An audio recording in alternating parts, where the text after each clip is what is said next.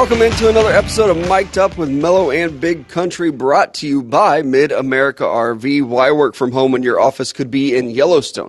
2022 will be the year to rediscover the outdoors. Mid America RV is your gateway to adventure with their diverse selection of travel trailers, fifth wheels, teardrops, and toy haulers. They have the right size RV for any vehicle, all covered by their exclusive RV warranty forever. Warranty forever. That's incredible. Game days, remote work getaways, and family vacations are all better in an RV from Mid America RV. Experience travel like you never have before. Find out more at midamericarv.com. Big Country, I knew today was going to be a loaded show because of the national championship preview that we'll do.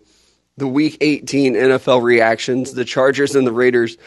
Somewhere in my dumb brain, I forgot that today was Black Monday and that every NFL coach would be getting fired today. I hopped in the shower this morning, came back, three head coaches had been fired.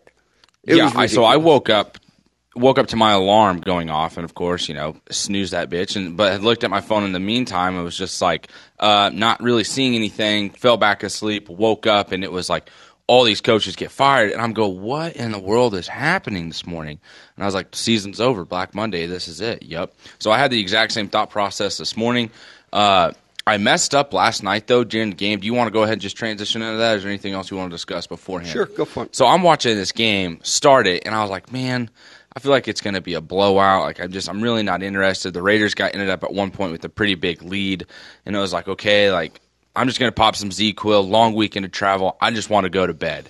Do this right about the middle of the fourth quarter, and then it's like Justin Herbert goes, I'm going to convert every fourth Mr. down fourth possible. down, Justin yes. Herbert. And it was just like, oh no, when is a ZzzQuil going to hit me?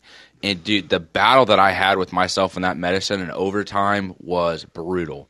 Like that's a that's a great story that needs to be discussed one day. Is the fact that I hung in there to watch the end of this football game and, and even tweeting about it. And the whole time, I am I'm a pessimist, like big time. I actually I think I might be the biggest pessimist in the world. To where everybody was talking about the tie, and I'm like, that's not going to happen. Like, it will, it will not happen. Two teams will try to win. It's not going to happen. And then we got to overtime. And I'll tell you, I sat up in bed. I, I usually finish these late games watching it mm-hmm. in bed. For uh, all the lady listeners out there, sup, it's an open spot for you. Uh, but I was watching this game, sit up in bed, and I, for a split second, I thought they might actually do it. I thought they might actually kneel on the ball. Even like the opening kickoff in overtime, I believe uh, was a touchback. Like I don't remember if it was caught or not and kneeled, but I was like, oh man, this might happen. yeah. And then as the game kept going on, I really felt like there was a good possibility. And I'll tell you, I think the Raiders were going to do it. I think they were going to yep. run out the clock. And there's a lot of criticism I've heard this morning about why would you try to tie the game. I think this is a different scenario. I think if this were, you know, a week seven game and you're playing, you don't play to tie, you play to try to win this one. Mm-hmm. But in this case, if you tie, that's just as good as a win. That's usually not the case in the NFL. And then you have the timeout. At the end of the game, the Chargers call the timeout. I do think that that changed the outcome of the game. I think the Raiders were content with tying, with just running the football. But I understand what Brandon Staley was trying to do. This happens all the time in football. He's trying to get the right personnel out there. The Raiders are going to run the football. You don't want to give up a rushing touchdown. So you get your personnel on the field. I thought he expected them to get a stop on third down and the clock to run out. So I kind of get what he was trying to do. 2020 hindsight, it's you can see that it was not the right decision. Yeah, um, and I didn't see him do any post conference interviews, or if he did, I didn't see anything from. Probably because you fell asleep. I, I immediately afterwards, like I think I watched that field goal, sent another tweet, laid my head down on a pillow, and was just snoring logs from there. I woke up in the same spot, I fell asleep in, and I know that because my arm was completely dead in asleep. and when I went to move it, I hit myself in the face with it. But story for another time. I do wonder if Staley would kind of answer the question of did you think they were going to run out the clock, and do you kind of regret that timeout after hearing some other players go, "Hey, from the Raiders side, like actually we were going to run it out because you see Austin Ekeler have the conversation with the player where he asks like, "Were you going to kneel it?" And the guy covers his mouth and he's shaking his head yes. And did you hear like, the Derek Carr comments too? uh, right after the game. Yeah. yeah, where he was just like, "Yeah, I mean, it definitely changed our mindset with it." And then like you get Herbert on the sideline too, going, "Man, I've never wanted to tie so bad in my life." And then Brandon Staley's like, "Timeout." yeah, I was very much rooting for the tie, which I, I think a lot of people were. I know Twitter was going off last night, so I know, I know a lot of people were. It was so weird though because I wasn't rooting for either team. Yeah. And like at one play, I'm rooting for the Raiders, and then they would get you know a big play, and I'm like, oh shit, need a stop here from the Chargers. Chargers get a stop, and then I'm like, okay, just keep the clock going, Raiders. It was just so back and forth with my emotions in my head, where I, I just didn't know what to do. I'm I'm Ricky Bobby. I don't know what to do with my hands. one minute I'm a Raiders fan, one minute I'm a Chargers fan, but I, I do like what the Raiders were able to do. I, I liked their game plan. They were okay with the tie, and then they get a big run. You might as well go win it. And I think one thing that's getting lost in it is with the Raiders, it was you can go face the Bengals or the Chiefs. Mm-hmm. A tie would have given you the Bengals, or sorry, a tie would have given you the Chiefs. A win gives you the Bengals. I think you go for it. That's not me being a homer. It's just one team is experienced. They've won a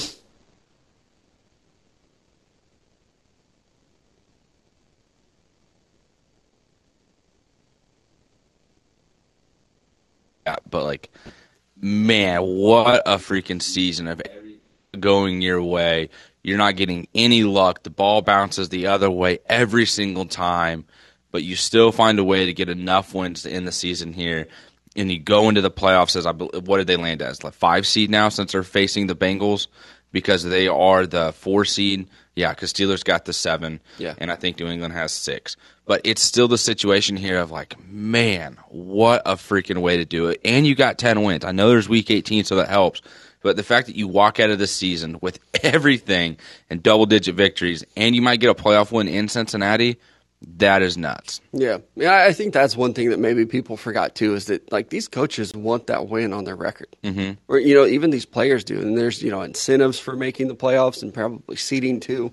So there was a lot to play for, and I know a lot of people maybe not were really believing it, but were saying like, man, what if they just come out and just kneel the whole game? Like I never expected that. That would just be. You'd probably almost get fined by the NFL for not being competitive. You know, can you like if they would have come out and both teams were just like, "Nah, we're good. Let's kneel the whole game." The NFL would have been so pissed. Like we flexed you to a nationally televised game, and then you did this. Like they probably would have lost a first round pick. Oh, most likely. Roger Goodell would just be tearing the arms off that fancy chair that he has in. Hey, those new stadiums you guys have, we'll take them back. You're done. and like, you know what? We've decided the Steelers and the Colts are in. Screw both of you guys. You're going home. This isn't a tie. You both forfeited. when you mentioned like cheering for either team, uh, I kind of felt myself doing the same thing at the end of that fourth and overtime because when Justin Herbert kept facing these fourth downs, I'd be like, "Ah, man, like I don't want their season to end on like a fourth down play or whatnot." And then he makes a play, and the fact that they were able to score with like two seconds left on the clock, a freaking touchdown, it was like, dang. And I, honestly, it looked like the exact same play that the Lions ran when they got their first win earlier in the year. That little comeback right in the end zone, and you get to sit in the spot between the safety and the corner, and you just got to zip it in there. Herbert made the play. Now the thing is, though, with the Chargers, and I did tweet this last night, I just kind of feel bad for their fan base and for them almost because every single year they go into the season with these high expectations, thinking that they're competing for a Super Bowl, especially this year. I mean, I know you had some questions along the offensive line, but you went and got a new center. You got Rashawn Slater at left tackle. Justin Herbert had a phenomenal rookie season. You got a decent running back group, or at least with Austin Ekeler. You, we know you have the receivers. Your defense, if healthy, is good. You got plenty of speed but you just can't get it done and it doesn't make any sense and i i'm assuming there's got to be at least a curse on the chargers because time and a time and again they get in these moments or situations and they don't come out on top And even this year, they were they stayed relatively healthy. yeah like Usually, at one you know, point it's- we thought they were a lock to win the west and then it just comes crumbling down Yeah, it is weird. Usually, it falls apart because somebody gets injured. Mm-hmm. Now it's the last game of the season. Derek a Carr. timeout gets you. yeah, and Justin Herbert played very well in this game too. Hats off to him because they they faced so many fourth downs. I don't know what the actual number is, but they had so many fourth downs on that last drive. Yep. To where I really I thought the game was over. They were at like fourth and eighteen or something stupid, backed up on their their own ten yard line. I thought the game was over. Yeah. And then they just kept finding ways to extend drives. I didn't hear anything about the refs. There were a couple calls where I was like, okay, the refs are not letting this one end on a penalty. Yeah, like the face masks, those got completely Yeah, ignored. There missed a face mask and then probably missed a pass interference call too. Where like usually I feel like that gets flagged. But I think the refs did a good job of swallowing the flag and being like, no, we're going to let this one play out. I don't want no part of this. or even the catch on the sideline uh, that got called incomplete. Uh, they had like a conversation about it. It was like, oh, I don't know. Like, what do you want to do? What do you What do you think happened here? I'd rather not be the bad It- guy. yeah, I felt like they talked for two minutes, and then we're like, uh, incomplete. Please, God, challenge it. Like, just review this thing in New York so we don't get this wrong. Uh, but they did. But it was it was a fantastic game. This whole last weekend of football, I thought honestly, I thought it lived up to the hype. Yeah, I'm kind of excited about it now because it didn't end. I feel like with week 17, it was well, these all these guys are sitting out. This is pretty much it. Nothing happens this week. Like all the playoff things, like the implications, the playoff picture, you know, predictions, possibilities was just through the roof. I mean, like the fact that it actually did come down to if these two teams tie, they both get in. Like I feel like that was something we heard on Tuesday or Wednesday. It was like, eh, not gonna happen. Chargers probably got to win this game, roll into the playoffs, face Kansas City, and that's what we'd be talking about. I honestly is exactly what I thought was gonna happen. Boy, Yeah. was I wrong. But I'm kind of excited about it because now we look at it as the Steelers actually did find a way into the playoffs with Big Ben. Indianapolis Colts with Carson Wentz. Holy shit, what a mess that is. No idea what they're going to do this offseason. If you rooted for Carson Wentz to be the guy for the Colts this season, hey, uh-huh. just know that you're an idiot. if you decided to create a hype train and even go onto a microphone and scream choo choo, I'm the conductor of this train, and just get everyone excited, Right. you're an idiot. Carson Wentz. I'm not glad that we good. don't have to that's that's the answer. people. Not good. And have like sports takes. I couldn't imagine that. I was on. I, I, can't believe they would even have. They, they shouldn't even have. They, they have a podcast. I wonder how that's going for them. I can't hear Carson Wentz's name without thinking of you. Well, you're welcome. I just I hope you know that. Anytime like he'll do things that are good throughout the course of the year. There was even that one game where it's like the first half is like, ooh, Carson Wentz. Phenomenal. And I'm like, oh, okay, we'll let Big Country kind of have his moment to shine. And then the second half happened, and I'm like, oh, he's going to have to address this one tomorrow. Hey, not to be not to be this guy, but I am gonna. I'm not going down by myself. there was another guy here in the area who was also a big fan of Carson Uh-huh. Wentz and was in full agreement with me on how this would happen with Carson Wentz to the Colts. He sent me a message yesterday at about two o'clock. He goes, "Not Wentz's best day." I said, "Hasn't been that for about six weeks, bub." And the last message between each other was, "Hey, remember when everyone told us Carson Wentz wasn't going to be good? It was the beginning of that first half of the game. The second half, we both had like a spoke too soon moment. yeah. So it has not been good for the old rooting for Carson Wentz. And if you haven't picked up on the inside joke, I was that idiot." That was very excited for Carson Wentz with the Colts. Who thought they'd be a, uh Super Bowl contender. I really thought they'd have things figured out they were if they just handed the ball off to Jonathan Taylor. When you try Yeah. to pass it, those odds immediately went to zero. Uh, he had 15 carries yesterday. I I said on Friday this should be the game where he has 25, 30 carries, I think. And he should have had more carries than Carson Wentz had attempts. I think another thing that made this past weekend very exciting is the fact that teams like the Jaguars have absolutely nothing to play for. It probably would have been better for them to actually lose this game. And they came out and won. Indianapolis, for whatever reason, they cannot win in Jacksonville. And the Jaguars pick up a win, but it wasn't just the Jaguars. The Lions facing like Aaron Rodgers played. They kind of did what I said, play him for a little bit and then let Jordan Love take over. The Lions still won that game though. Mm-hmm. And Aaron Rodgers did play some of it. That should have been a blowout, but hats off to the Lions. They were another team. They have absolutely nothing to play for. They should have probably lost that game, but they didn't. And then the third team, the Texans. They I was watching that game. They were up on the Titans for a while. I had that game playing on my phone because I told you before we started the show. I went and played basketball yesterday. Buddy asked me to do it after I helped my sister move all weekend. So that was kind of a selfish request from that individual, but it's all right. I ended up going to play. Bad decision on my part. But the whole point of me saying all this is that I had the game playing on my phone in the gym and somehow had signal strength for the game to play. And so I was like, everyone get your phones away from mine and nobody touch this. And I was like, Now, when we go to like switch games and stuff, because it was about halftime when I had gotten in this game to start, I was like, keep me updated on the game. So I'm in the middle of a game and someone goes, hey, they just scored. Throw up, I think I was at like half court. I take two steps to three point line, shoot it, come running back, and I was like, the Texans just scored? like, holy smokes. I missed the shot. I think I airballed it. It did absolutely. No way. hey, uh, I'll, I'll be honest. I went and played basketball yesterday, and if you're wondering, like, oh, how'd it go? I'm not even going to lie to you.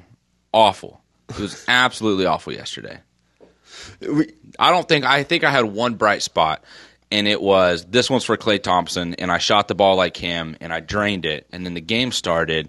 Immediately tried to do the same thing, missed it. But then the last game, my buddy was guarding me, our guy Hayden, and I come down and I hit a shot at like the spike line, drained it. That was the only shot I think I made that game. And after that, I was like, I'm done. That's it. But the whole point of this entire story of me playing basketball, because everyone's very interested in hearing how awful that goes. Um, it's the fact that the Texans had a chance to win that football game. Like they were so close. And I think when you look at the Titans going into the playoffs, it's pretty much you just have to find a way to slow down the run. And I know that is so much easier said than done. But if you could Right. just find a way to slow down the run and not let Julio beat you deep, you have a chance to win that game. Like the Texans almost did it again. They were so close. And Davis Mills, I think he also kind of looks like a kid who could get the job next year. I feel like he played well enough to where if you have to roll into next season with Davis Mills as your quarterback, it's more of like a I wonder what we can get if there's more around him. Because he was making plays outside of the pocket. he did I play mean, well yesterday. You know, the deep shots, the underneath throws. Like there were a lot of throws that he made where it's like, hey, if this isn't caught, that's really not on him. Yeah, I mean, he was a third round pick. He was their first selection that they made, which I think was maybe why some people hated that draft pick. But he did play very well yesterday 300 yards and three touchdowns against the Titans team that played all their players. They were trying to win. They had to win to seal the one seed. They did. But I thought he looked really good. I don't know if he's a future starter or if he's a future like, like star at quarterback. But at a minimum, you've got a really good backup for a long time mm-hmm. and Davis Mills. And he was. He was impressive. And he's only a rookie, so there could be a lot more to his career. He played well. But this whole weekend, like I said, absolutely bananas, the entire thing. And now looking at the playoff picture, like I said, the Titans clinched the one seed. They needed it yesterday. You're going to have the Chiefs as the two seed. And the way that the schedule works out, I really like the matchups that are happening Yeah. in the playoffs as well. Like, I don't know, it just it feels like they're good, like almost planned, like okay, this is what we want the schedule to look like type matchups. Like even the the Bills, who I believe they're taking on the Patriots. Yeah. So that that Saturday, we're gonna have Raiders, Bengals. That one I'm not too excited about. I think the Raiders are probably just gonna get throttled by the Bengals, but we'll see. But then the Bills and the Patriots. I'm excited to see that game again. Yeah. And everybody wanted to see like, oh, what would happen if they played again in the playoffs? We're gonna see. Maybe Belichick says fuck it and uh, they run the ball all day long and win again. But then even like the 49ers and the Cowboys, that was the marquee matchup when I was a child. oh yeah. It's been a long time. But that was like the two teams in the entire NFL. I get to see them again. So that's a little nostalgic for me. And then the Steelers and the Chiefs, that matchup's been pretty good over the last couple of years. We've even seen it before where the Steelers knock out the Chiefs in the playoffs. And now Ben Roethlisberger gets his third game in a row of this has been Roethlisberger's last game. So that will be nice to have in Arrowhead. I hope his family makes the trip to Kansas City again. And I don't think we talked about this the first time the Steelers were in Kansas City. I love it that Ben Roethlisberger's family got this nice suite and like did everything right. It just reminds me of Jordan Love, where his family was in the nosebleeds, and then you have Ben Roethlisberger's family takes up the entire suite. Like they're probably next to Brittany and uh, Jackson Mahomes. Yeah. just living it up, loving life there. And then you compare that with Jordan Love and what his family who were got. literally in the the highest seats you can get in that stadium. And I'll tell you what, that is a trek up to those seats. So I kind of felt Yeah. bad for them. You're But- going to be out of breath when you make it. And then the last matchup of that weekend, the Cardinals versus the Rams. That was another one where those teams were both playing for the NFC West title. Mm-hmm. The Rams lose and still win the title because the Cardinals are they're cold. Yeah, I mean the Seahawks made them look. I don't even know, like what, like a little bitch. Really, I mean, my God, Russell Wilson looked good again. it was like one of those situations when you're sitting there looking at it and like the Cardinals have been good this year. They're going to win the the West. There's no way. And then I did wonder too because I don't know if the Rams players knew on the field, of course, during the game, but the fact that the the 49ers lose and they're in a close game themselves, it's like, do you celebrate winning the division or is it more of like a fuck? We lost Yeah. this game. Like we lost to the Niners again. But at the same time, it's like we won our division, and that's like goal number one when you start the season: win the division, get into the playoffs. You know, try, of course, try to get the one seed, and then go compete for a Super Bowl. If you're the Rams too, though, I know you talked about it. Like the the Cardinals are cold. The Rams got to find a way to hit their deep shots. I just don't feel like they can do it when it matters. They can randomly or whatnot, but then when you got the 49ers out here having touchdowns thrown by Deebo Samuel and a guy named Jennings over here scoring like three touchdowns. It's like, what in the world are you doing? You have all these stars on your team and they make plays a little bit, but at the same time, you're getting beat by Jimmy Garoppolo. Right. And it's just, and I don't mean to say that as like a negative on Jimmy Garoppolo, but I feel like we can all look at that situation and two go, Jimmy's probably not the future of San Francisco, but he's still finding ways to win football It better not be for as many draft picks as they gave up. Yeah. But I got- mean, you're sitting there looking at it as like they win football games when he's the starting quarterback. Like Yeah. you can't argue that. They just they do. Yeah. And he I stepped think you up could win big, more too. with a better quarterback, though. One hundred percent. I also think Kyle Shanahan is incredibly overrated, but I think I've said that before. Just just a couple times. Yeah. Oh, you made it to a Super Bowl. Like that's cool. It's going to be a fun week though. I'm I'm excited for this opening round of playoffs because it's going to be exciting. Yeah. And the Arizona Cardinals, I said they were cold. They've lost four of their last five. Yeah. Yeah, they beat the Cowboys very close, twenty-five to twenty-two. Other than that, they lost to the Rams, they lost to the Lions, they lost to the Colts, and this past Sunday they lost to the Seahawks. There are three bad teams right there that they've lost to. So this is me kind of gloating. A lot of people came at me when the Cardinals were good and they were undefeated. Yeah. I still think I'm right. Cliff Kingsbury, not overrated. He's just not a good. How does that feel to have a take and people be like, "Oh, you're wrong, you're wrong, you're wrong," but in the end, you're right. I just wait it out. I don't jump ship. I'm like, you just wait. You just find out. Yeah, you'll catch up eventually. I I, tried to- was trying to think of. I do like to do a little self reflecting myself and be like, what take was I wrong on this year? I don't know. what? I don't know. the look at your face. I don't know because I'm not. Yeah, people wanted to find out what would happen if I lost. I guess we'll never know. My one take, like I forgot that I was so high on the Eagles until they were good. yeah. But even that one is like that was a take that I had that I looked at. I was like, oh, that one was probably not good. And then they make the playoffs. Damn. I'm sure there were some. Like if we went back and looked at some of the like divisions and how we picked them, I think I I had the 49ers being pretty bad. I've been wrong about that one. Yeah. So that was one that I was. Well, I mean, I feel like we're all just kind of they kind of have been though, but at the same time, they were one of those sneaky teams that just kind of kept finding ways to win games in, in different situations and moments. But props to them. Yeah, that must be nice because I look at things that I was wrong on, and I'm sure you have a list immediately off the top of your head. Or is there just the one big one? Just the Carson Carson, Wentz one. Um, you were right about the Bengals uh, being a Super Bowl contender, and I laughed at you, so I was wrong there. uh, you did say that you thought the Steelers would be a top five draft pick team this year, and they found their way into the playoffs. Yep. Well, that's just Mike Tomlin. I should have known better. Like honestly, and I saw somebody else tweet it out, and I'm surprised that I didn't just spam everyone with retweets of Mike Tomlin and Sean Payton should be considered coach of the year for the way that they Mm-hmm. handled this entire season. Like they have actually pretty bad football teams, and they are still able to find success. It's New Orleans was extraordinary. close. They needed San Francisco to lose, correct? Yeah, Yeah. and they would have been in. Yeah, I think a win and a San Francisco loss or something like that. Did you pay attention to the Saints game? I don't mean to call you out if you I did not. Okay, I was just wondering how Ian Book looked that last game as a second start. I don't know if it was I- something where they look at it and it was like, oh, maybe we might be able to build off of this, or if it was, eh, it's Ian Book. We're good. No, like them playing the Falcons and the 49ers winning, I knew there was nothing to like to really Even watch pay attention for. to. Yeah. Uh, just the fact that I mean they finished the season nine and eight, which is a winning record, and they beat the Falcons pretty handily. I think I might have picked the Falcons to win this game. I don't remember. I need to do a better job of tracking that. But Taysom Hill gets hurt, and it was Trevor Siemian that came in for him and played like okay. He had two good touchdowns. I think one of them was a pretty good throw, but again, I didn't really. Oh, I thought that was Buck. no, it was Trevor Siemian. Whoops. Yeah, never mind then. But even before Taysom Hill went out, he was seven of nine with a touchdown.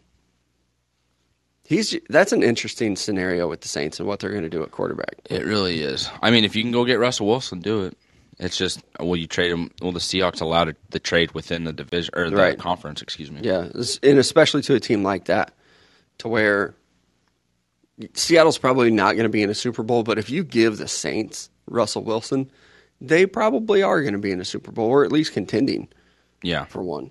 So I mean, we we talked about all the coaches getting fired or whatnot, and I haven't seen any updates come through. But I, the last one that I did see is that Joe Judge was actually in a meeting with uh, the owners of the Los Angeles, or what the heck, the Los Angeles, the New York Giants. Excuse me, they're massively. Um, I think it's going to be very hard for him to come out of that meeting and still be a head coach in the NFL. Yeah, because we'll see. before we get into anything else, I will never ever understand a QB sneak on a third and whatever third and nine. On your own four yard line. Yes, I. It's You don't have like a you're just trying to single play? Yeah, and, and this is like a situation with the Chargers and the Raiders. Like, what would have the reaction been if they actually came out and just kneeled it the whole game? People would have been pissed. Yeah. Like, oh, you got to try to win the game. I know everyone was rooting for the tie. I was too, for it to occur naturally. But if they would have just come out and not tried to win, I think people would have been pissed off. And that was the Giants, I think. Like, oh, okay, we're just third and nine. Let's go ahead and punt it. Like, that's that's a chicken shit call. Like, Oh, I mean, for sure. And like you have Jake Fromm as your quarterback. We clearly know he's not an NFL quarterback right now, but like you got to give the players on your team an opportunity to make a play. Like that is just you straight up going, "We don't believe in you." Like, we're done. yeah, our players done. stink. Yeah, you're done. Everyone's done. Uh, Saquon Barkley didn't even get any carries, but let's let's do transition to some of these coaching uh, changes that are happening. But first, let's mention our great sponsors, Miners and Monroe. I was on their website this weekend. I used code Mic'd Up. 10 saved myself 10% off at miners in monroe they've got a lot of great stuff i know winter is like finally here for us in missouri it's cold out and i was a little late to the party now i'm like stocking up on things that i can wear before it's like, hey, it's still 60 in December. I can wear clothes that I already have. Now I'm buying more hoodies and more flannels that I probably don't need, but I wanted. Use code mic'd up 10 and save yourself 10% off at minersandmonroe.com. Okay, I'm going to do my ad read, but then I have a question for you in terms of style, so be prepared for it. Next up, gunspot.com. Be sure to visit them for all your gun and ammo needs. No reserved auctions every single week. The price that is listed at the end when you go to check out is there plus tax. There's no other hidden fees, convenience fees, or anything like that. That's what makes Gunspot so great. Also, it's not a matter if, it's a matter of when danger is going to rise. Make sure you're in position to protect yourself and your family, and you can do that right here at gunspot.com. Okay, now when I think of flannels, you mentioned that with Miners and Monroe, about how you're just getting all these flannels. I think that's like a fall look. Like you only wear it when like leaves are changing colors and you get a flannel shirt. Yeah. Clearly, I am not the, you know, epitome of style. I'm not a guy, no one looks at me and is like, this guy knows how to uh-huh. fucking dress. Yeah. I get tired and think sweatpants and a hoodie with a jacket over it, middle of the day. I'm Also, gonna go put on your some definition jeans. of I'm some set. clothing is questionable. Oh, here we go. I, my only question before instead of But you- roasting you, me, and said my, like, oh, I'll just throw like a jacket on. In my mind, I have to think like, what do you think a jacket is? Because I know sometimes you'll just be like, oh, I have my jacket on, and I'm like, mm, nope, that's a hoodie. Or you'll like be, let me just grab my jacket, and I'm like, nope, that's a coat. that's what I get mixed up is jacket and coats. Yeah, a jacket is like a lighter coat. And the one thing where you're talking about where I thought it was a jacket or a hoodie, that ended up being a full blown coat, and I thought it was a hoodie. And I wore it inside for an entire Chiefs game, and I'm like, it is fucking hot in here. Yeah. About third quarter, it was like, "Ah, you got to have some sense of pride. You've You already were- been calling this thing a hoodie. I I was sweating. Bullets you brought this on thing. yourself, so I'm going to call you out for it. Yeah. You had a Chiefs starter coat, and you were wearing it around like it was a hoodie. Yeah, like, oh yeah, I'm just to wear this all day. And we were even like, man, like you should take your coat off. And you're like, no, I'm good. Like I'm just this is what I'm wearing. Just Like, chilling. I don't even know if you had a shirt on under it. Like I- your I plan shirt, was to wear else. that coat. Yeah. all day long.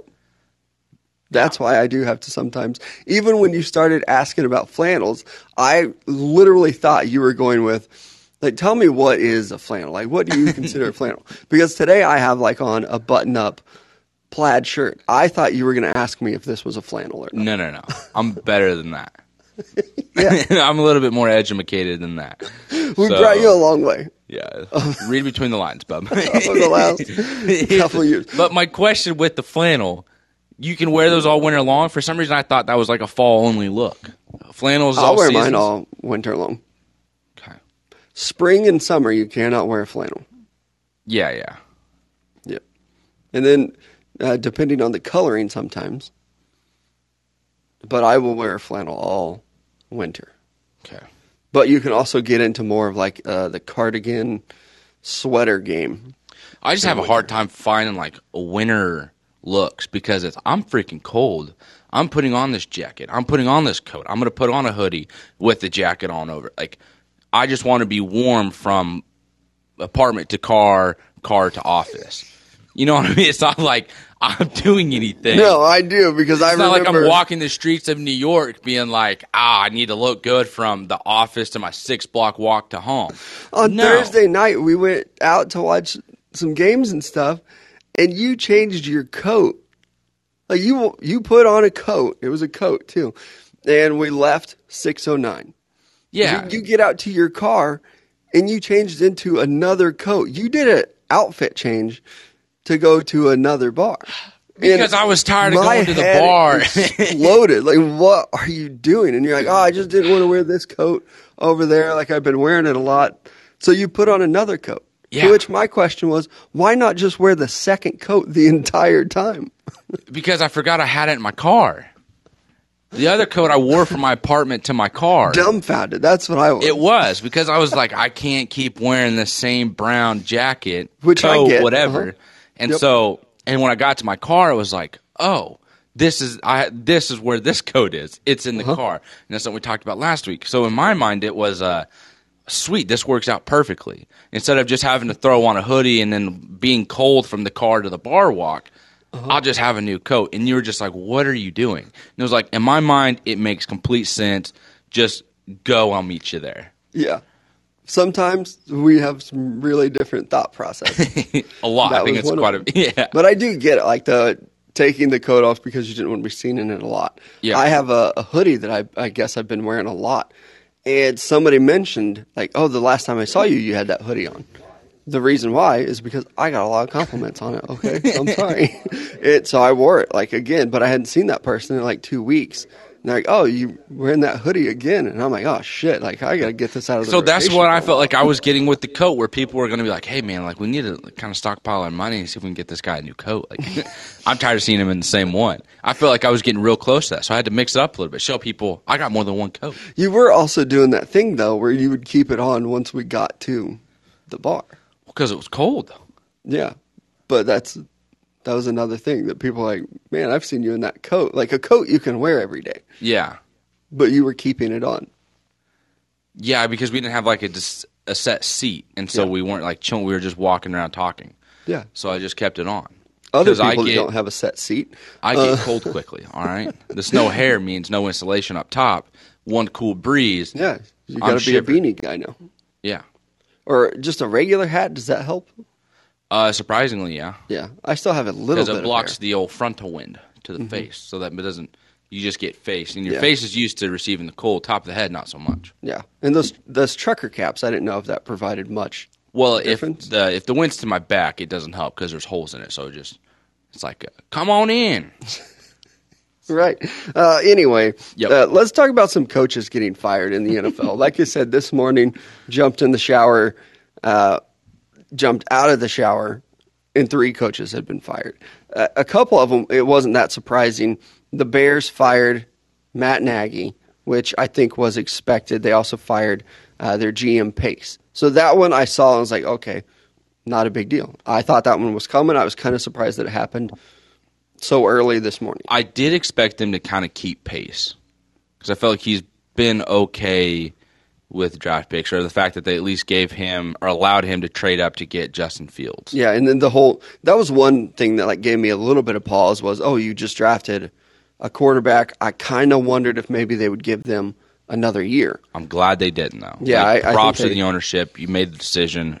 Move forward with what you have now. And then uh, the second one that I saw was the Vikings fired Mike Zimmer and Rick Spielman, their GM.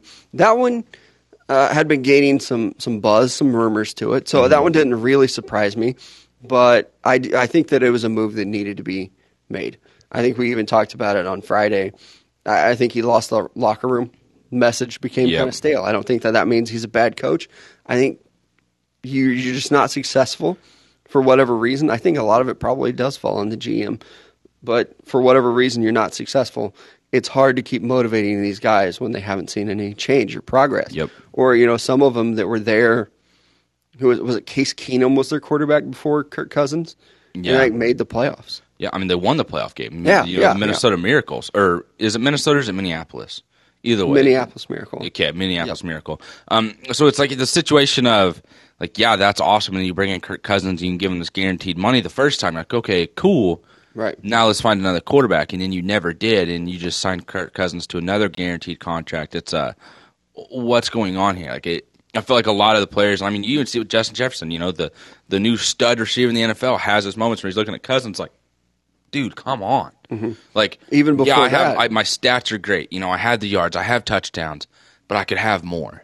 And it's just you sit there and look at it. I was like, come on. And then when you get Mike Zimmer, and he's like, I'm a running coach. Like we're going to run the football, but you have the talent at receiver. I feel like it's kind of what drove out Stefon Diggs too. Yeah, that's what I was going to say too. Like I, I think that that I don't know if it was the offense, the coaching, the quarterback, whatever it was, but I mean, you had a great receiver in Stefon Diggs. You kind of chased him out of town. Mm-hmm. Now, props to them; they did replace him with another great receiver in Justin Jefferson. But I did think that was a move that need to be needed to be made. Um, the Broncos also fired Vic Fangio. That one, yeah, that that definitely should have happened. Yeah. They I- played well on Saturday against the Chiefs. Credit to them for that. They are going to be a very attractive job. one hundred. They are a quarterback away, and that's very hard to do. It's And not the just like, irritating part about watching that game on Saturday was the mist of Drew Lock playing decently well. Or doing enough to kind of keep them in the game. Now, granted, he also had a play that pretty much cost them the game, but that's Yeah. the Drew Lock special, honestly. We saw it at Mizzou, we've seen it here in the NFL.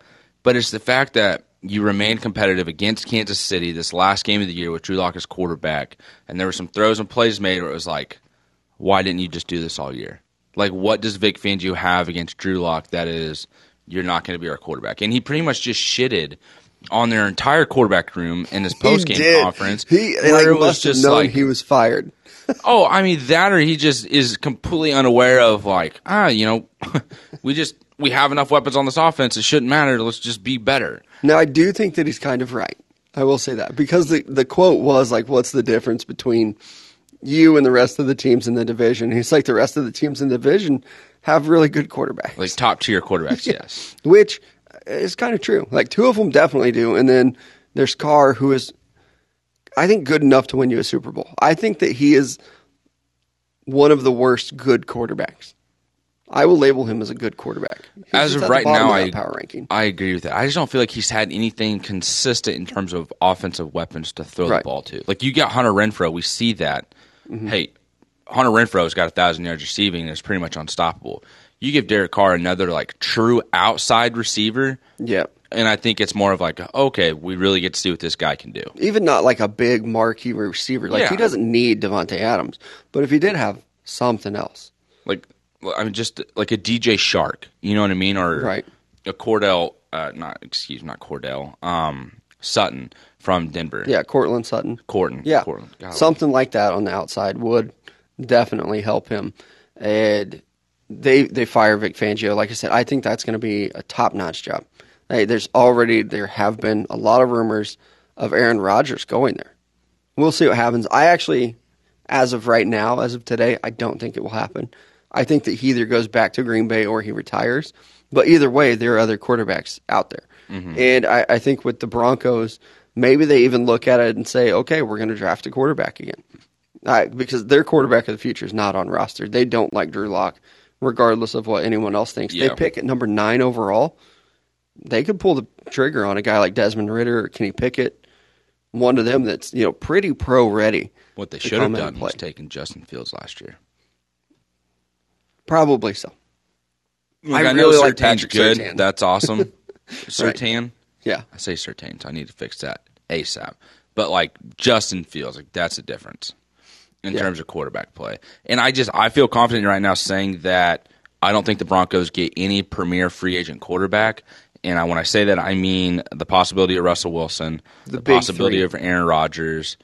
Like, there's just you're not going to because they're not going to want to go in that division and have to compete that hard. I mean, when you look at Aaron Rodgers, and I feel like we can say this pretty confidently, he's had it kind of easy in that division the last three or four years, where you can go in and you just get a guaranteed like two, four, six wins in your season. Yeah. because these other teams are not very good I agree with you. I, the Packers have been good. They've made the uh, NFC title game the last two years.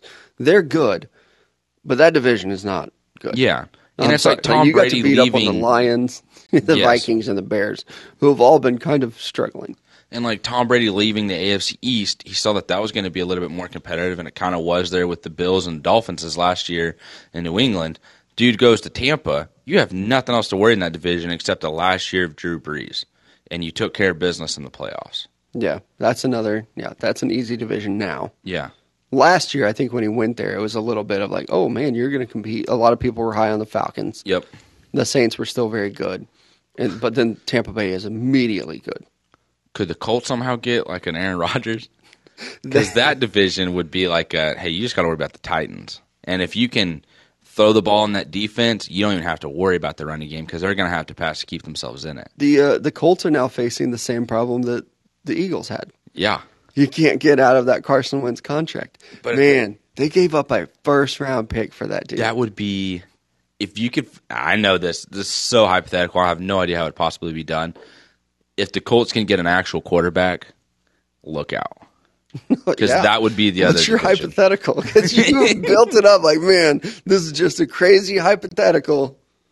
If the Colts can get I just get myself too excited. Let's get back to these coaches, though. I think the biggest surprise of the day uh, was the Miami Dolphins firing Brian Flores and keeping Chris Grier, the GM, That's which is an interesting move. I think you can look back at a lot of their draft picks, a lot of their free agency moves, and it seems to me, outside looking in, like the GM should be the one being fired. yeah, Like, no matter how good Tua is, Justin Herbert probably should have been the pick. one hundred percent. And to me, I, like, does that not fall on the GM?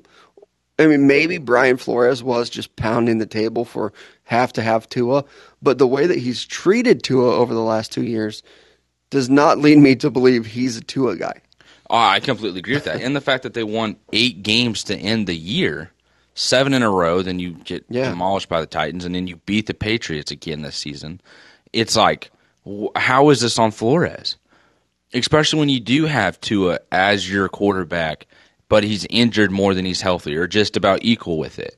And you still find ways to win football games. Or you start to Tua last year and it's like, Yep. man, this ain't working out. Or We're maybe going to bring in Fitzpatrick to go finish out the game and win. A little limited with his arm.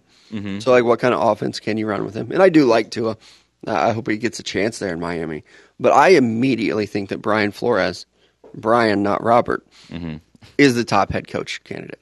One hundred percent. I'm right there with you on that. The dude, it. I saw someone else. I think it was Joy Taylor actually tweeted right before we came on. It was, Of course, you saw her tweet. oh, absolutely, she's absolutely beautiful. My God, what's up, girl?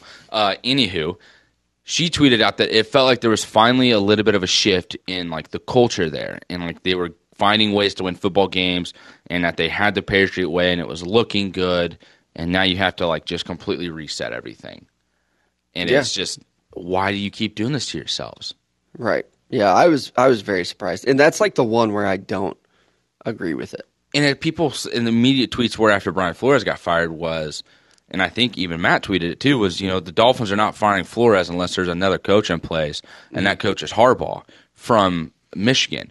The Yeah. owner then comes out and says, "I'm not going to be the guy that takes away Harbaugh from Michigan." Well, hey, dumbass, you don't really have a coach, so you better have another plan in action. Right. And that's where I tweeted too like everybody's always talking about college football versus the NFL. The owner of the Dolphins is so committed to the University of Michigan that he won't take a top coaching prospect from them. He's like, no, I want that guy to stay at Michigan. So why don't He you could come take be the your coach, and then donate money for the next one? right? Mr. And with Booster. Harbaugh, there are there have been rumors over the last couple weeks, and we've talked about it a little bit here. Uh, apparently, the Dolphins are out. I still think the Bears are a sneaky landing spot for him. I, I think that he is very much a I'm coming home type guy, and with him and the Bears, like maybe it could work out, or maybe it is his agent doing a very good job of trying to get that money back. I don't know how I took a pay feel cut. about Harbaugh going back to the NFL. He was successful. Like he did lead the 49ers to Mm-hmm. a Super Bowl. And like it was back to back NFC championship games, wasn't it? Uh, probably. But then things kind of fell apart with Kaepernick. Mm-hmm. And so if you don't have a quarterback in this league, you're not going to last. So I, I think he'll return to the NFL. Could work for him, especially if you pair him with like uh, a Justin Fields type quarterback in Chicago. Yeah, who I mean can kind of run the same offense that, you know, Harbaugh ran in San Francisco with Colin Kaepernick. But I honestly feel like Justin Fields is a better quarterback and pure passer than Kaepernick ever Oh, yeah. was. I don't think it's a question. I know a lot of people. Um, it seems like they either love or they hate Colin Kaepernick because off-field stuff. Yeah. I, he struggled his last couple of years. He was not good, and then didn't get opportunities. Was it because of some of his off-field stuff? Like, yeah, probably that led to it. But it's not like he was some MVP candidate that got blackballed out of the league. Uh, he wasn't playing well. So maybe if Harbaugh comes in and has a little bit better of a quarterback, he could have success in the NFL. Uh, maybe there are a lot of good coaching candidates, though. Uh, we've talked about two of them. Brian Flores, he's available. Uh, Jim Harbaugh could come up from the college ranks. Doug Pederson, Super Bowl winning head coach, he's available. The Eagles let him go. Uh, maybe somebody tries to snatch him up. Maybe the Bears even say like, "Hey, we tried to do this whole Andy Reid thing with Nagy. Let's actually try to do it with Pederson." So that could be a fit for them too. Uh, I think Todd Bowles is a guy who's going to be a big time candidate. Him and Byron Leftwich, both with the Tampa Bay Buccaneers right now. Yep. Uh, Josh McDaniels. Uh, a lot of rumors for Josh McDaniels going to the Texans. The Texans' job is not open yet. We'll see. But it was, I um, wouldn't even give him a second look. it was Jay Glazer though that tweeted it, and you know, like Jay Glazer, if he tweets something, it's probably going to happen. That's and true. he tweeted that uh, there's a there's a possibility that Josh McDaniels goes to the Texans and that David Culley is out after one year, which is kind of a shitty thing to do. But I think with Nick Caserio and Josh McDaniels, that's always kind of been the pairing in te- in Houston. Maybe Yeah. now we actually get it this year. It's just now though, is like, what are they going to do at quarterback? Is it going to be Davis Mills then? Like, Might be, can yeah. Josh McDaniels dial up an offense with that and go, well, hey, it's kind of like Mac Jones, but with a stronger arm. Yeah, we'll get uh, another coach trying to make the Patriot way happen. Whip. I don't even like. You can't even say yippee. It's just like, a, eh, good luck, dude. Yeah, definitely. Um, and then another name that's been floated out there a lot as a previous head coach, these are all previous head coaches, is Jim Caldwell. Uh, A lot of people calling for him to get another opportunity. Maybe he will. And then there are so many coordinators, too. Um, Kellen Moore is one. And I honestly don't get it. And maybe I really don't either. like can somebody explain it to me? Like this is almost just like scouting the helmet of oh you're with the cowboys. Like you're probably good. That offense is loaded. They have a top five running back. They probably have the best receiving corps. They have a tight end that had a breakout year. The mm-hmm. best offensive line in football when healthy. And a great quarterback. And they struggled to score points. I think if anything kellen moore held them back like Jerry Jones might be sitting there saying, "Yeah, like come take him, so I don't have to fire his ass because his offense was not good this year." So I don't get it with Kellen Moore. Uh, if somebody else sees it and you want to politely explain it to me, I'm all ears. But I don't get it. I don't know. wait to wait to throw in the word politely there. Yeah, don't tell me I'm a fucking idiot because I don't see it with Kellen Moore. Uh, take your Cowboys blinders off and then politely DM me a response. But, But I, I, mean. I'm right. I'm right there with you too, though, because when you look at this offense, you should be putting up 30 points a game, no problem. E- easily. I and I mean, mentioned like, you have a top almost five running 40. back. You have two running backs. Yeah, Very good. I, So, I don't got to give the Cowboys props. Whoever they have in that building scouting running backs does a phenomenal job. I feel like every time I've ever looked at the Cowboys, they've at least had a running back, even before Zeke, before Demarco Murray. Like, yeah, they, it's they would. They would find guys like uh, Julius Jones and Demarco Yes. Murray. Yeah, they're so also very good at finding offensive linemen. That too. And so I'm right there with you on Kellen Moore, though. A name that I really was excited for coming into this year because he was a high name last year that didn't get an opportunity, Brian Daboll. I Mm-hmm. felt like his stock just almost disappeared, like it just evaporated. Yeah. Like last year, we just kept waiting for him to be like, okay, somebody's going to pick him up. The Giants, the Eagles, Mm-hmm. whomever is going to hire him. Now, like I put his name on the list this morning. It's kind of getting lost though. Like, Yeah. he's not the clear cut number one candidate that we all expected him to be, and maybe he's getting a little bit of the Eric Bieniemy. That's treatment. man. Look at us, same wavelength here. Love it because that was the next name I was going to bring up. Is like a lot of people can say that about Eric Bieniemy, Mm-hmm. and you can't use the race card on this situation of like, oh, well, this is why. Right. Maybe it's just, hey, this offense is high powered. How much is it because of the offensive coordinator? Yeah. Now I feel like we can say it might be Brian Daboll in Buffalo because their head coach is a defensive guy, and in Kansas City we clearly know Andy Reid's the the offensive guru there. It's also So- really easy to be successful when you have Josh Allen and Patrick Mahomes. One hundred percent. So I do think that like I'm a Chiefs fan, but I understand the questioning of Eric Bieniemy and like how much is he actually responsible for. There are some Chiefs fans that are like I can't believe Eric Bieniemy doesn't have a job. Well, I can believe it. I look at Matt Nagy. Yeah. how bad he was as a head coach. And with Brian Daboll, maybe he is starting to face some of the same criticism. Like I haven't heard as much about him, but this is only really like his second time through the coaching carousel. if you're Jacksonville though, if you're Brian Daboll, are you looking at Jacksonville going, "Hey, I can go from Josh Allen to Trevor Lawrence. I've already kind of helped Josh Allen, you Yeah. know, catch up to the speed of the game here, settle in, and become a very good quarterback." I can do the same thing with Trevor Lawrence. And I feel like he's a little bit more settled in and ready for the big moments than maybe Allen was coming from Wyoming.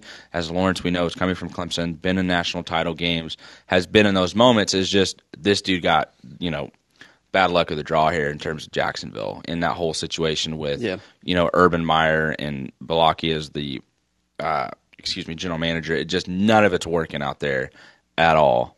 Yep. Could And Brian Daboll come in and be the guy for Trevor Lawrence? he could be. And the Jags have they've already put out a lot of names of guys that they're interested in.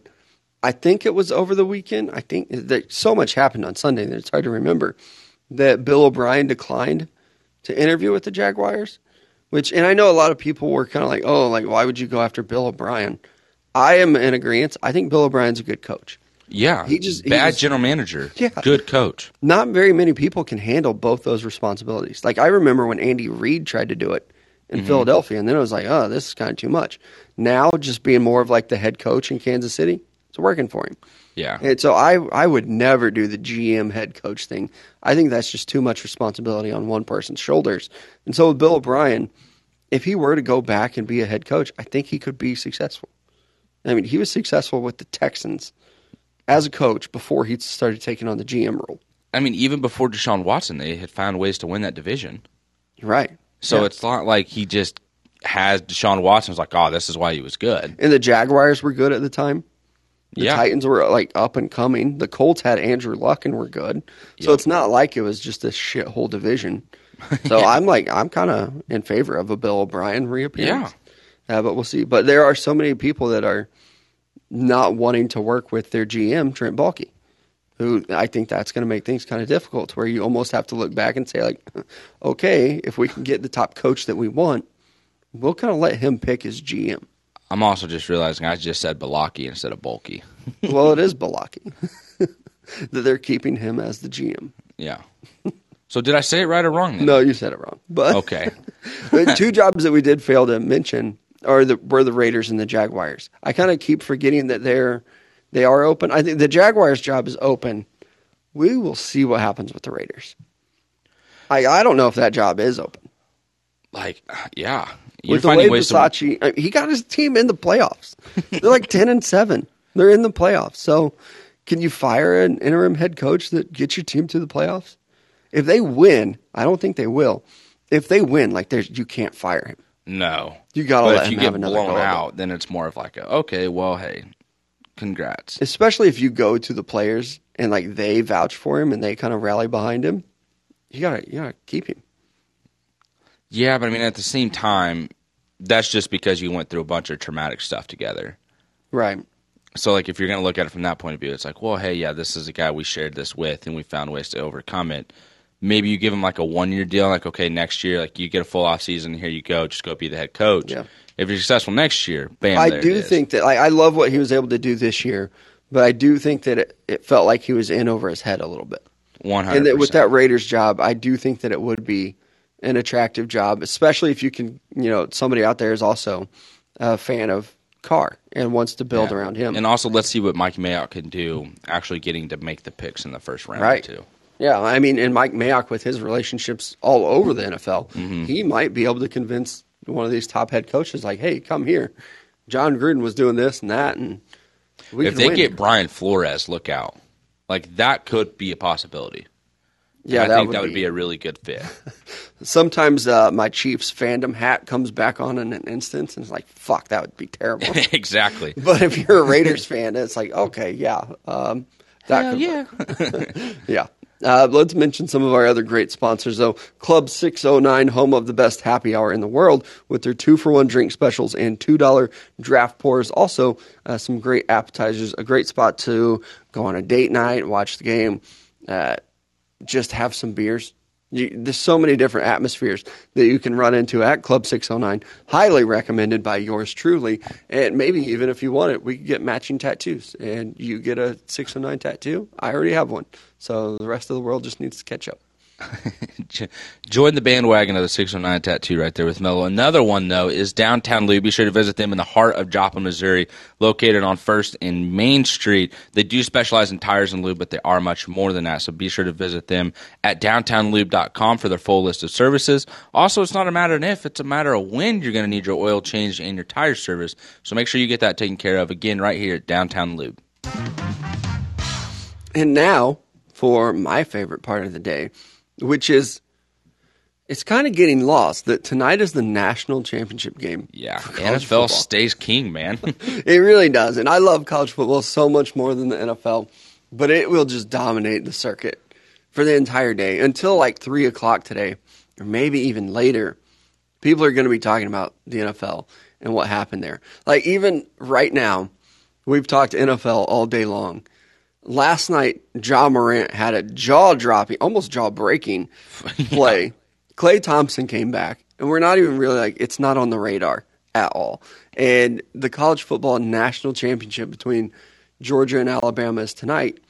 I haven't seen it. Like I've been watching Sports Center, I've been on Twitter. Like nobody's really talking about it, but it is in fact tonight, and I am very excited about it.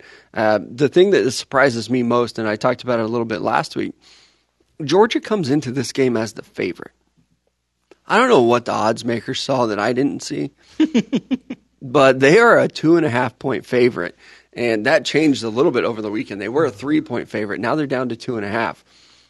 If you got Alabama early at three, good good for you because I think Alabama wins this game. And there are a lot of good players too. Like if you're a draft nerd, um, I counted the players that I have as draftable from this game. I got 31, Jesus. which is Draft eligible players. yeah. So like Will Anderson and Bryce Young are not on that list. Jalen Carter is a very good defensive lineman from Georgia. He's not on that list. These are just guys that are draft eligible. So I mean, it is it's ridiculously loaded. Obviously, it's national title, but I think this will be one of the most scouted games ever. You and I were talking about who was it, Clemson and Alabama, Alabama in from a couple of years 2019. ago. Yeah. Yeah, I think this one's going to be similar. I mean, Georgia's got some guys that are even too deep that are like, okay, you're going to play in the NFL. Now, you couldn't start at Georgia, but you will play in the NFL for a long time. And this is a rematch. Obviously, we've seen it before, uh, but I think we're going to see a different game. Last game, Alabama won 41 to 24. I think we see a much closer game. I am still taking Alabama to win this one, but I'm very excited to see also what happens with Bryce Young. Yeah. Last time he kind of lit up that Georgia defense. See if you can do it again. Well, I mean, I just felt like they couldn't get any pressure either. Now he was just willing, was able to kind of do whatever he wanted to. And in terms of, you know, let's say they did get pressure, he's able to escape the pocket and make plays. And it was like, well, pff, there's your freaking Heisman moment, dude. Like, congratulations here. Yeah. Pretty much just sealed that in.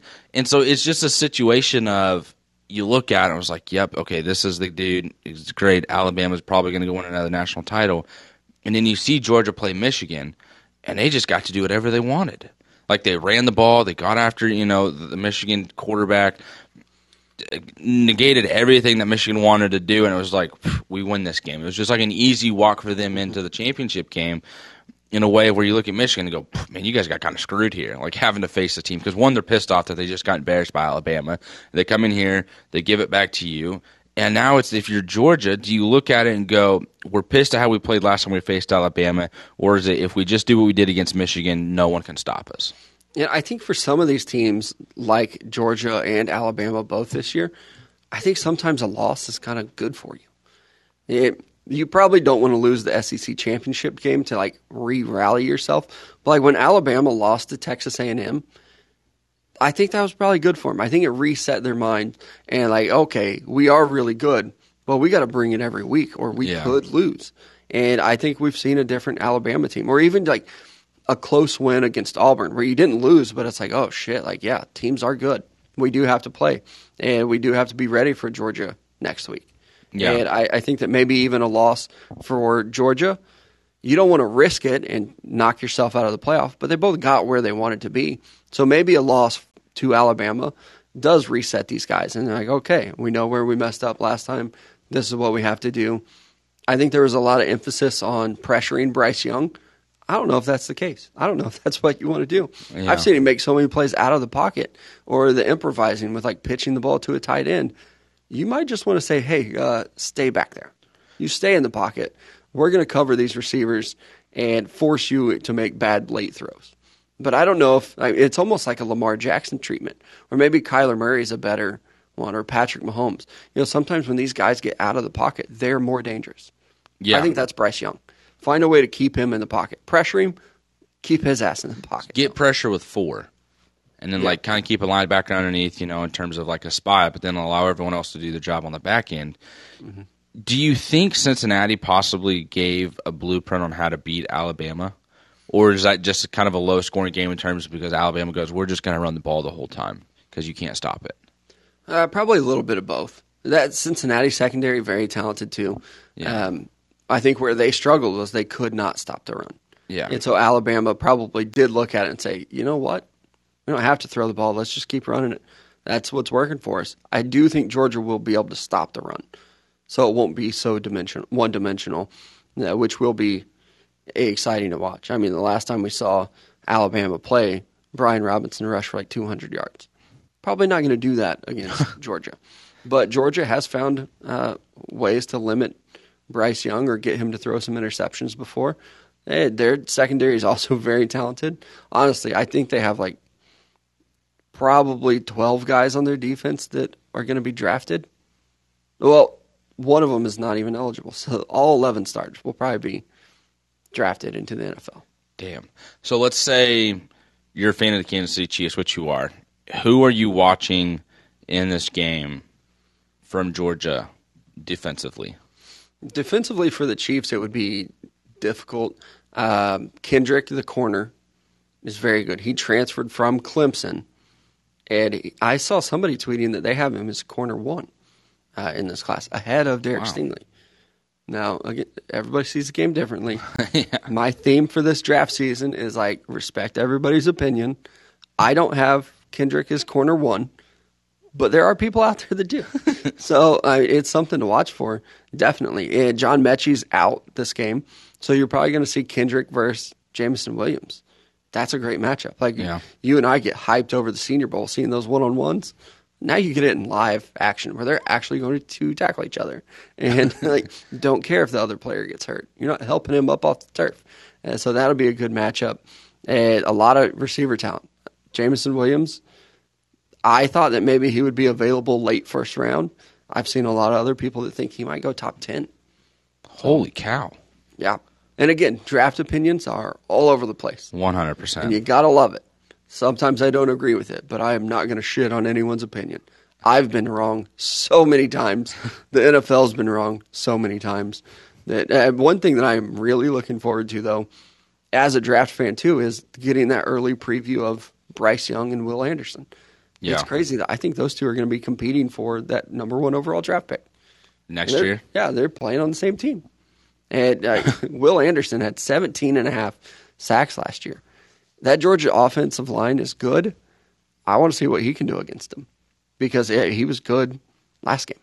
He's Yeah. going to be good this game too.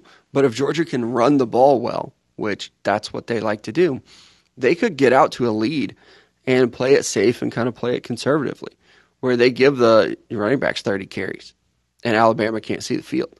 They have the offense, they have the offensive line to do it. The running backs, their tight end is phenomenal. He's only a freshman too. Mm-hmm. That's another So one of those guys that's not draft eligible, but people are drooling over him already. and not to cut you off though, like, do you think Georgia can do that, or I mean, they're just gonna have to start if they get the ball to start the game and they get the running game going. Do you think it immediately favors Georgia if they can just stay on the field and keep the clock running and keep Alabama's offense off? Yeah, if they Because, can like- get their running game going. Because that again- Alabama defense is not scared of Stetson Bennett. I don't think anybody is, to be honest. No, no. And I wrote about that in the state of college football. I think that is like the key to victory for Georgia is run the ball, keep Alabama's offense off the field, which is very hard to do, but they've got the guys to do it. Zamir White is very good. He's a big power back. Uh, James Cook, Dalvin Cook's little brother at Georgia, is also a very good running back. So they've got the guys to do it.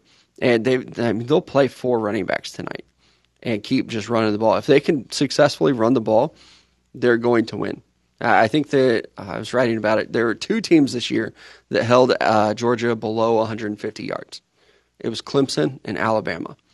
And one of those games was a loss. One of those games was very close. So if Georgia can get more than 150 yards rush, they're probably going to win the game. But it's going to be very hard to do. Yeah. But like, take the ball out of Stetson Bennett's hands. It's a great story. I'm glad that he gets to be a starter. He's not good though. Like he's not going to come out and wow you with throws or win the game for you. Did you He see any of his uh, media day interviews? Yeah, Tough watch. Tough watch, tough listen. yeah. It's just another game. no, the fuck, it's not. yeah. it's the biggest game you've ever played in. So it's okay to like treat it that way. That's like the guy who walks around freezing cold and he's like, "No, it's not even cold." It's like, "Are you sure you don't want to grab a coat? You're good." Like, no, I don't get cold. No, your legs are just screaming red and your hair is individually just sticking out. Like, God damn it. That's Stetson Bennett with the like, oh, it's just another game. No, man, like it's cool to be like, yeah, I'm a little bit nervous. Like, maybe you don't say that out loud, but you don't say it's just another game. I freaking would be like, yeah, this is the biggest game of my career. They're nerves? Of course there's nerves, but we're going to welcome them because then we're going to get settled in. We're going to go play some ball and we're going to play our game.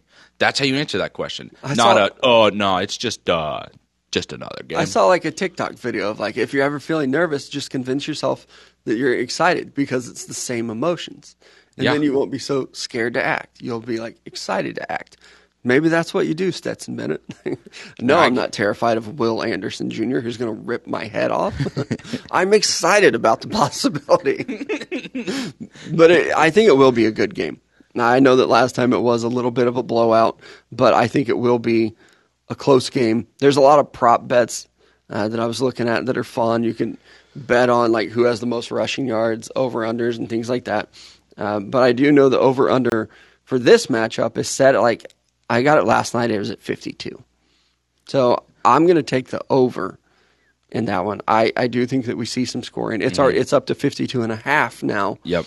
Uh, but these national championship games often go over. Even though both these teams are very good defensively, usually you see a lot of points in a national championship game. So I am taking the over in this one.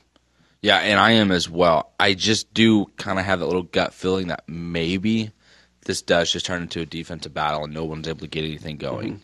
Because, like you said, Georgia's just going to go, let's rush forward, play back, cover these receivers, and not let Bryce Young out of the pocket and make some incredible plays. Just try, let's try and keep him in the pocket and in the spot as much as we can, and then let him beat us that way. Both head coaches were previous defensive coordinators. Mm-hmm. Obviously, Georgia, we've talked about their defense all year. Nick Saban probably going to be able to draw up something. To stop the run game of Georgia, even if he has to load the box or whatever. Um, and one thing that I also put in the state of college football, I think a lot of people are probably like, oh, I've already seen this game. I don't need to watch it again. Alabama's going to win. Uh, the last time we had a rematch in the national championship, it was Alabama and LSU. In the regular season, LSU won the football game nine to 6 mm-hmm. Rematch, national championship game, Alabama won twenty-one to nothing. So like a lot can change from regular season. Uh, score prediction from this one for me again, like I said, I'm taking the over. I'm taking Alabama. Score pre- prediction 34-24 Alabama. Okay, I will go. I'm taking the over as well. I'll go Alabama 38, Georgia 30, 38 30. Yeah, I, I do. I think we're going to see some points scored. It will be exciting, and we will be back tomorrow to talk about it. Maybe even revisit um, some more coach firings in the NFL, maybe more Week 18 reactions, and definitely talking about the national championship game. But that is it for us today. Like I said, we'll be back tomorrow right here in the call in app live at 10 a.m. Don't forget about our great sponsor to end the show, Roper Kia. Mention us here at Mic'd Up, and they will give you $1,000 off your nicer, newer ride.